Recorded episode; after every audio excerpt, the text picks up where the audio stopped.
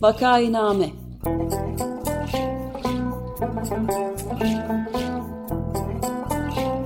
Salgın günlerinde memleket manzaraları.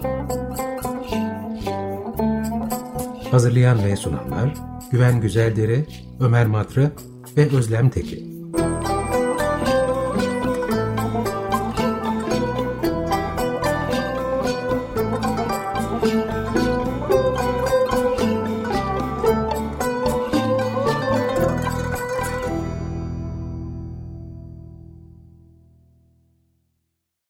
Vakainame'ye hoş geldiniz. 95 FM Açık Radyo'dasınız. Programı Ömer Madra, Özlem Teke ve ben Güven Güzeldere birlikte sunuyoruz. Bugün konuğumuz Berfu Şeker. Hoş geldiniz Berfu Hanım. Hoş bulduk. Merhaba, hoş geldin. Merhabalar. Ee, konuğumuz Berf Şeker, Marmara Üniversitesi Sinema TV bölümü mezunu. Yüksek lisans derecesini Boğaziçi Üniversitesi Eleştiri ve Kültür Çalışmaları Programı'ndan almıştır. Feminist ve LGBTİ Plus hareketlerinde örgütlenmiştir. Kadının İnsan Hakları Yeni Çözümler Derneği'nde savunuculuk alanında çalışmakta. Metis yayınlarından çıkan Baş Kaldıran Bedenler, Türkiye'de Transgender, Aktivizm ve Alt Kültürel Pratikler isimli derleme bir kitabı bulunmaktadır. Tekrar hoş geldiniz. Ee, üç gün önce 8 Mart e, Dünya Emekçi Kadınlar Günü'ydü. E, geçen hafta bunun ışığında Türkiye'deki kadın hareketinin evrilmesiyle ilgili gazeteci Nadire Mater konumuz olmuştu. Bugün de bu tartışmaya devam etmek istiyoruz. Fakat onun yanı sıra e, Berfu Şeker'in çalıştığı Kadının İnsan Hakları Yeni Çözümler Derneği e, nelerle uğraşıyor. E, bu dernek aynı zamanda pek çok başka platformun da üyesi. E, genel olarak kadın hareketini, kadın haklarını destekleyen e, STK'lar hakkında biraz konuşalım dedik. Fakat belki onlardan da önce, e, şimdi 8 Mart her sene geliyor ama sonra anında neredeyse unutuluyor. Bu tabii yani hepimizin belki bunda sorumluluğu e, payı var bir parça. E, bu sene de epey e, hareketli görüntülere sahne oldu 8 Mart. E, siz belki daha da yakından takip ettiniz. Unutulmamasına da belki bir damla bir e, faydası olur diye bu sene 8 Mart özel bu sene de özel bir sene aslında çünkü İstanbul Sözleşmesi'nden çekildikten sonra Türkiye'nin ilk 8 Mart'ı oldu. E, neler oldu, nasıl gitti biraz buradan başlayalım mı? Tabii ki de 8 Mart'la ilgili şöyle bir gelişme yaşanıyor 3 yıldır. İktidarın 8 Mart yürüyüşünü yasaklama ve engelleme yönünde bir çabası var. sadece 8 Mart değil aslında 25 Kasım Uluslararası Kadın Yönelik Şiddetli Mücadele Günü'nde de aynı şeyin yaşandığını görüyoruz. 25 Kasımlarda Tünel Meydanı'ndan Taksim'e doğru, 8 Mart'larda da Taksim Meydanı'ndan Tünel'e doğru e, aslında yıllarca e, yürüdük e, kadınlar olarak, translar olarak, LGBT artılar olarak. Fakat 2019'dan beridir bir engelleme çabası var. İlk başta 2019'da bizi uzunca bir süre alanda tutup Taksim Meydan'da e, sonra da gazlarla saldırıp e, arka sokaklara inmemize sebep olmuşlardı. Ama kadınlar yine e, Karaköy'e doğru yürüyüşü tamamladılar. E, 2020 senesinde keza e, Taksim'e bütün çıkışlar bariyerlerle kapatıldı. Yine de kadınlar bir yolunu bulup sıra servilerde buluştular ve oradan Karaköy'e aşağı indiler. Geçen sene de yine sıra servilerde bütün engellemelere rağmen buluşmuştuk ve aşağıya doğru yürümüştük. Yürüyüşümüzü tamamlamıştık. E, bu, sana, bu sene çok daha e, fazla bir engelleme çabasıyla karşı karşıya kaldık.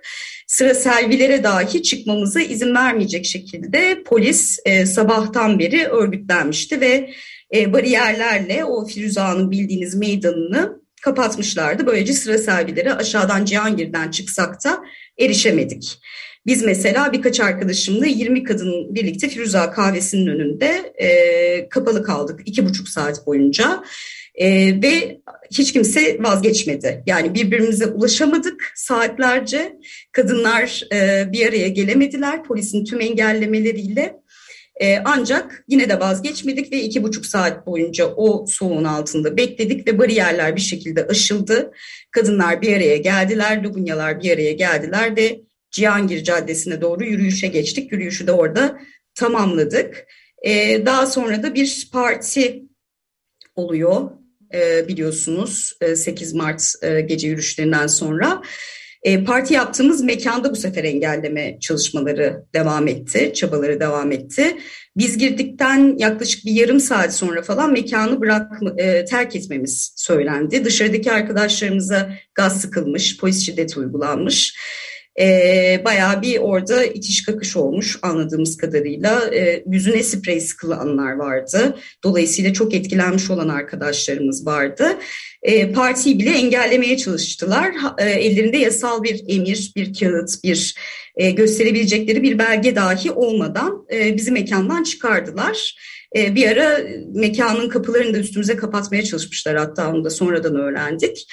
E, ama yine de o mekandan çıkıp başka bir mekanda e, devam ettik. Yani bu seneki şeyler e, engellemeler çok daha sertti e, ve giderek de e, sertleşecek gibi duruyor. İktidarın e, kadınlara karşı tutumu açıkçası bu şu anda.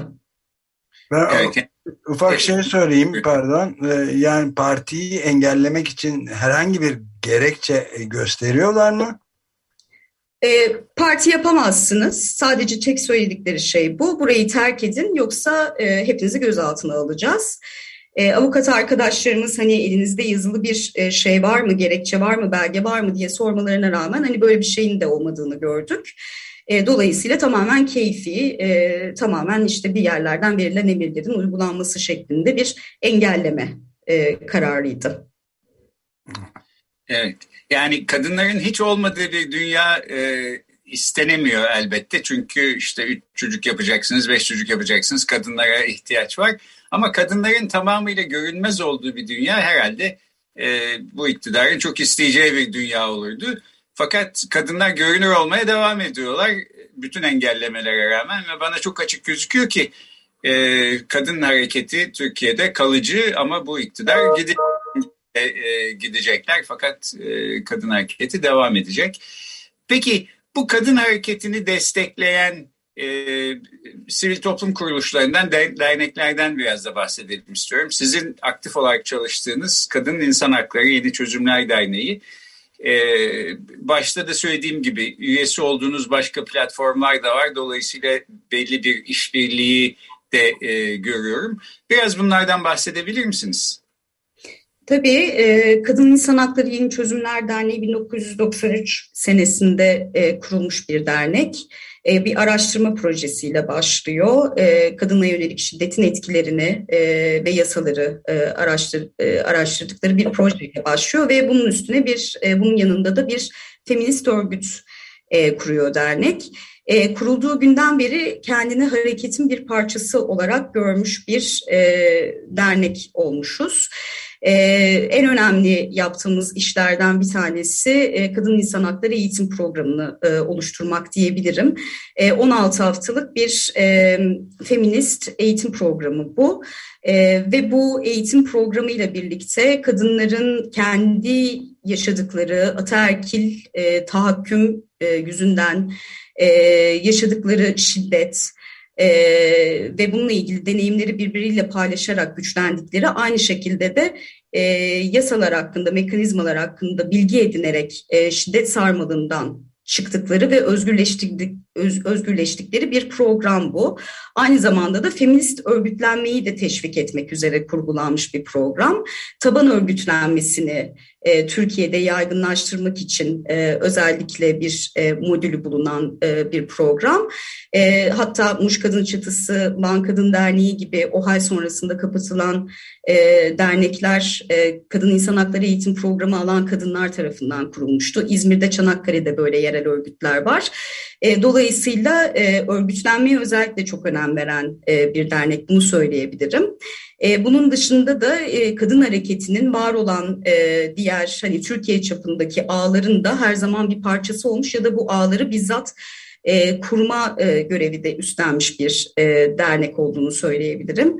E, örneğin e, pek çok işte kampanya e, kadın haklarının Türkiye'de yasaların e, geliştirilmesi ve cinsiyetçi öğelerden ayrılması için e, yürütülen kampanyalarda sekreterya yürütmüş ve diğer kadın örgütleriyle bir arada aktivizm yapmış bir e, dernek. E, bunlar arasında 4320 sayılı kanun e, var. Medeni kanun ve Türk Ceza Kanunu reformları var. Biliyorsunuz 4320 sayılı kanun 6284'ün e, yani kadına yönelik şiddetle ilgili koruma kanununun öncülü 98 e, senesinde çıktı. Medeni kanun ve Türk Ceza e, Kanunu reformları da bu kanunların aslında ataerkil bakış açısından e, sıyrılmasını e, hedefleyen ve başarılı olan e, 2000'li yılların başında gerçekleşen e, reformlar.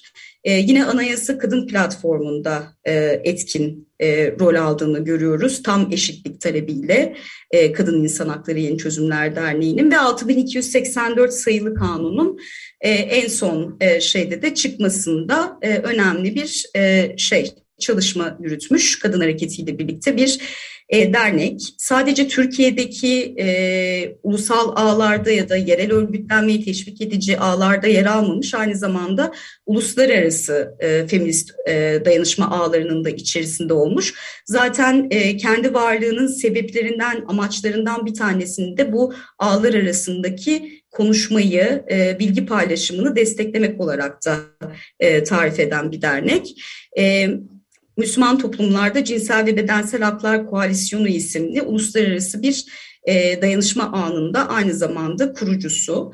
E, şu anda da e, aslında kadın insan haklarının Türkiye'deki feminist örgütlere göre en özgün yanı diyebileceğim şey e, uluslararası kadın hareketinde çok aktif olması e, ve biliniyor olması ve uluslararasında edinilen deneyimleri e, ve gelişmeleri Türkiye'ye taşıyor olması aynı şekilde Türkiye'deki gelişmeleri de uluslararası alana taşımaya e, çalışıyor oluşu. E, bunlardan en önemlilerinden bir tanesi SEDAV e, diyebiliriz. Birleşmiş Milletler Kadına Yönelik Ayrımcılığın Tasfiyesi Sözleşmesi. İlk gölge rapor yazımını koordine etmiş burada dernek.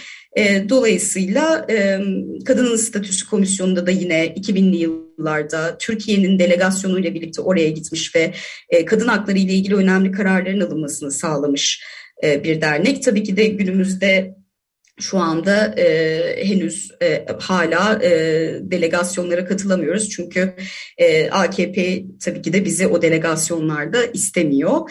E, ama vakti zamanında çok etkin bir şekilde buralarda da savunuculuk ve lobicilik faaliyetleri e, yürütmüş e, bir dernek.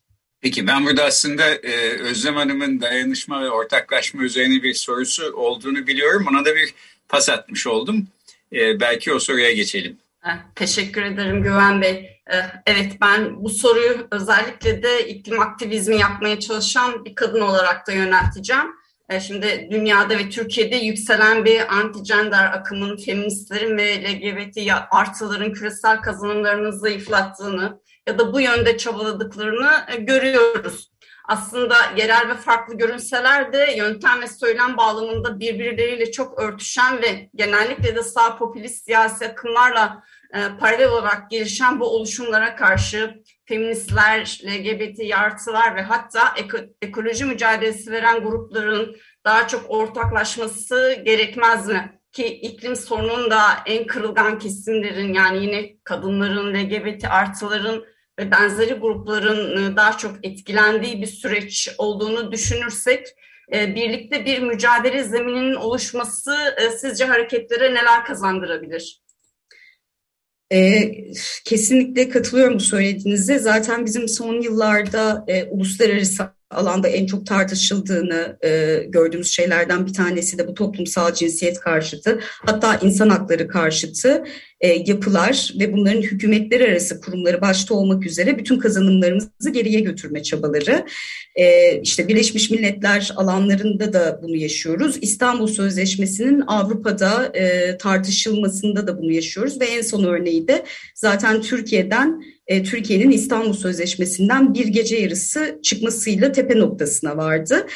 E, biz bu noktada e, bütün bu hareketlerin kesişimsel olarak bir arada mücadelesinin çok önemli olduğunu görüyoruz. Çünkü e, en önemli stratejileri bu toplumsal cinsiyet karşıtı hareketlerin otoriter devletler tarafından da desteklenen ya da popülist devletler tarafından da desteklenen bu hareketlerin böyle parçala yönet gibi bir anlayışının olması.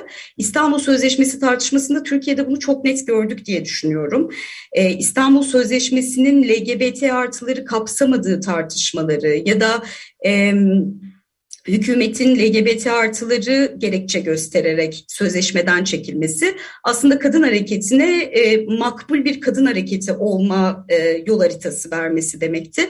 Ne demek istiyorum? Yani siz e, LGBT artılardan ayrışın, e, kendi alanınızda çok fazla sağa sola şey yapmadan e, mücadele edin. O zaman size göz yumabilirizin aslında bir e, ışığıydı. E, ve bu dönemde bir takım tartışmalar da gerçekleşti kadın hareketi içerisinde. Yani sadece kadınları gören LGBT artıların üzerinden e, dönen e, e, e, saldırıların ya da kurumsallaşmış LGBT artıfobinin e, bir şekilde politikanın e, İstanbul Sözleşmesi ile ilgili savunuculuğun bir parçası haline getirilmemesi e, gerçekten de büyük bir tartışma konusu da oldu. Ama en sonunda kazanan e, yıllardır feminist ve LGBT artı hareketleri arasında kurulmuş olan o e, dayanışma e, kültürünün kendisi ve o kesişimsellik oldu.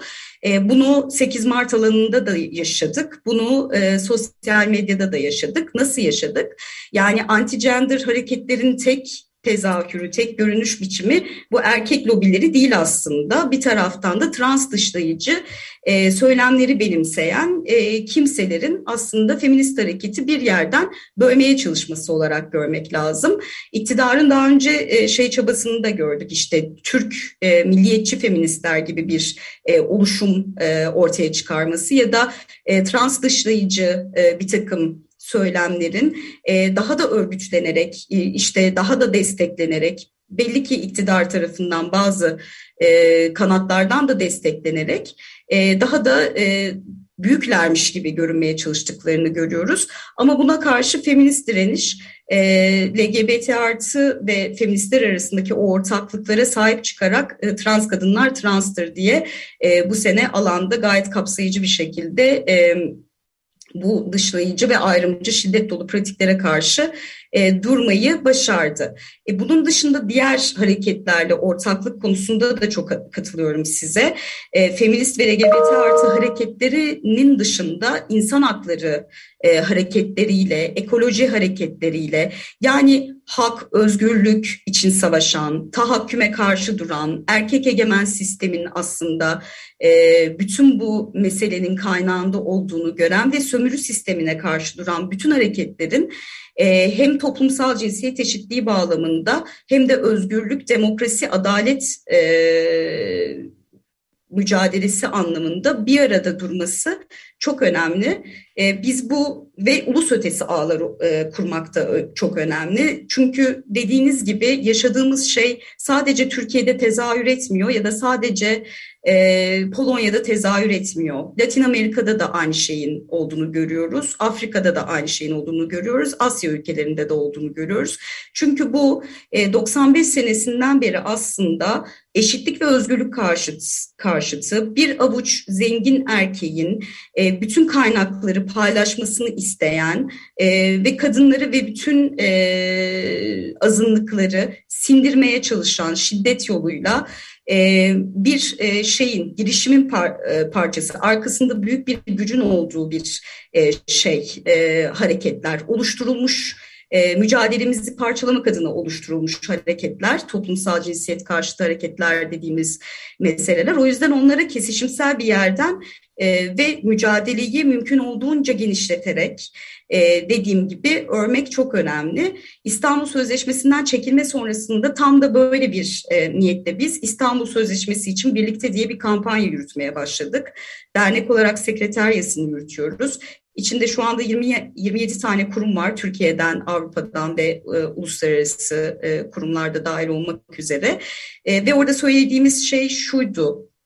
E, yani bizim e, bunu sadece bir İstanbul Sözleşmesi meselesi ya da kadın hakları meselesi ya da işte kadın ve LGBT artı hakları meselesi olarak değil, demokrasiye, e, hukukun üstünlüğüne ve insan haklarına genel olarak eşitlik ve özgürlük mücadelesine vurulmaya çalışan bir darbe olarak görmemiz gerekiyor ve bütün e, eşitlikçi güçlerin e, demokrasi talebinde birleşerek e, haklarımızı, feminist mücadeleye de desteklemesi, LGBT artı mücadelesini de desteklemesi ve İstanbul Sözleşmesi başta olmak üzere bütün e, bu saldırı altında olan uluslararası normlar, standartlar ve haklara, e, ulusal bağlamda da yasalara saldırılar söz konusu. E, karşı durması gerekiyor. Sadece kadınlardan beklenmemesi gerekiyor İstanbul Sözleşmesi'ne sahip çıkılması e, konusunda. E, dolayısıyla çok katılıyorum size. Böyle bir bütüncül e, mücadelenin ancak karşımızdaki bu güçlü e, yapıyla e, mücadelede e, etkili olabileceğini düşünüyorum. Belki ben de şeyi ekleyeyim buna çok tam denk düştü yani kesişimsel bir mücadele biçiminden bütünlükçü, bütünsellik içeren bir mücadeleden bahsederken yine çok e, bir e, kadının, önemli bir kadının başını çektiği bir mücadele haberinin de tam ortasındayız aslında Ukrayna'dan. Ee, çok e, Ukrayna'nın en önemli iklim değişikliğiyle ilgili iklim bilimcisi Svitlana, e, Svitlana Krakowska bir şey başlattı. Avaz e, şeyinde ne derler platformu üzerinden internet platformu üzerinden. Ve çok ilginç bir şey yani yeryüzünün en önemli temel sorularından biri olan belki de birincisi olan meselede yani şeyi söylüyor Putin füzeleri kentlerimizi yerle bir ediyor ve çocuklar da dahil olmak üzere sivilleri öldürüyor. Bu dehşet verici bir durum ve bütün dünya Putin'in Ukrayna'ya açtığı savaşı durdurmak için seferber olmuşken Rusya'nın en büyük ticari ortağı olan Avrupa hala milyarlarca dolarla bu savaşı besliyor. Artık yeter diyor. Yani Avrupa liderlerine ve finans dünyası CEO'larına Rusya'nın fosil yakıt şirketleriyle bağlarını koparma çağrısı ya kampanya göreceğiz tabii ama yani hepimiz bir anne ve kardeş ve evlat olarak söylüyorum. Bu dehşet verici durum ama bugün hepimiz bu kork korkunç savaşta fark yaratmaya yardım edebilecek bir şey yapabiliriz diyor. Çok e, önemsiyorum bunu. Yani ilk bu yeryüzünün en büyük iki korkunç şeyini birleştiren de bir kadın bu Svitlana ve onun başında da gene bu hareketin başında da bir kadın var. Dört çocuklu bir kadın. İlginç yani.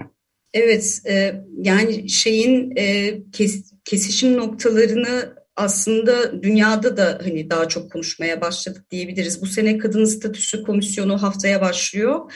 E, ilk e, teması e, iklim krizi e, ve toplumsal cinsiyet eşitliği. Bu ikisinin arasındaki bağlantıları e, kurmaya çalışacak Kadın Statüsü Komisyonu ve sonunda çıkacak kararda e, umuyorum toplumsal cinsiyet karşıtı e, ya da iklim krizini reddeden e, bu muhafazakar köktenci gruplar ve devletler baskın gelmez de e, gerçekten e, önemli bir metin olacak bu konuda e, çıkmış olan.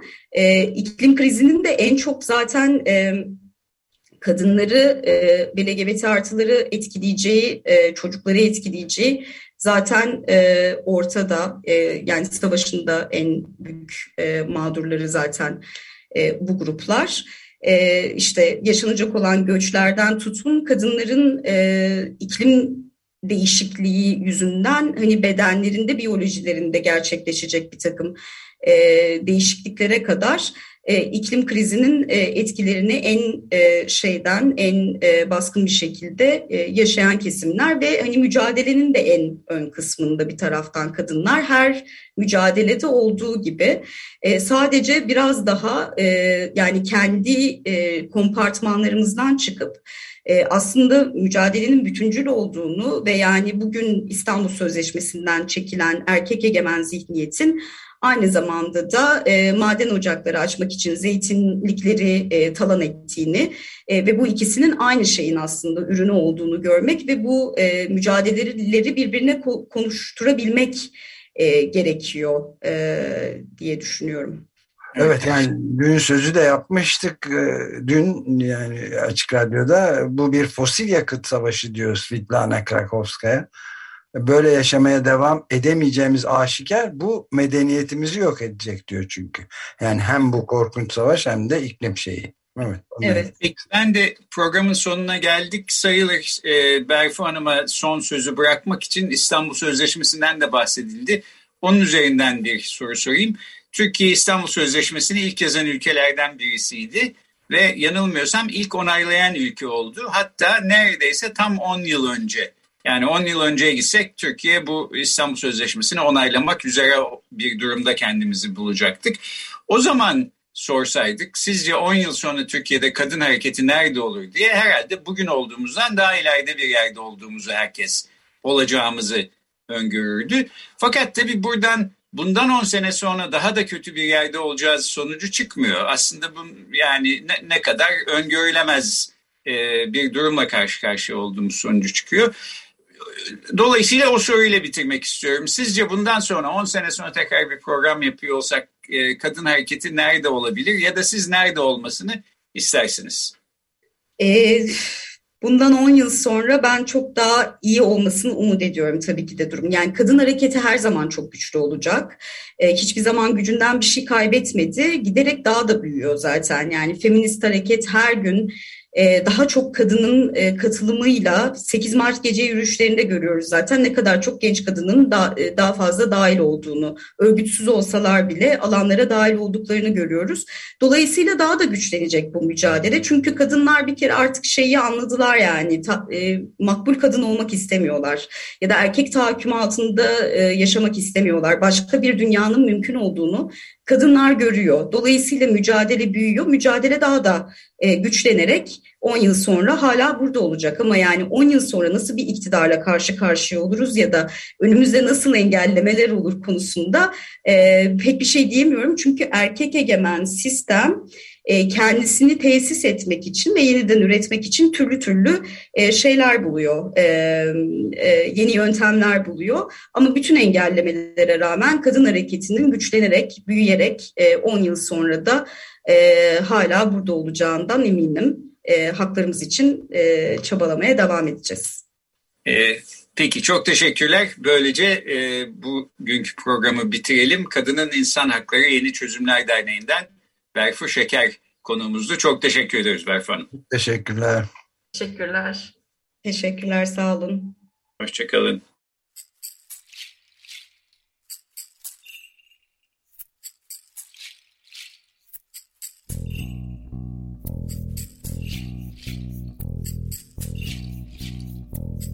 Vakainame